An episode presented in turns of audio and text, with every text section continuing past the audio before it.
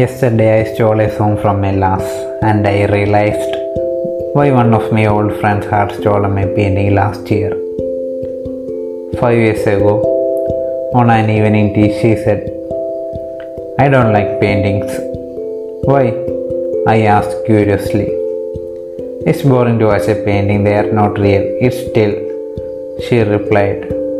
I said, Yeah, every painting is still, but there is always a factor that gives life to the painting.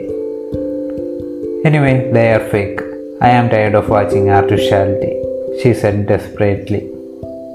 A moment of silence. My mind whispered, Yeah, every painting is a reflection of something.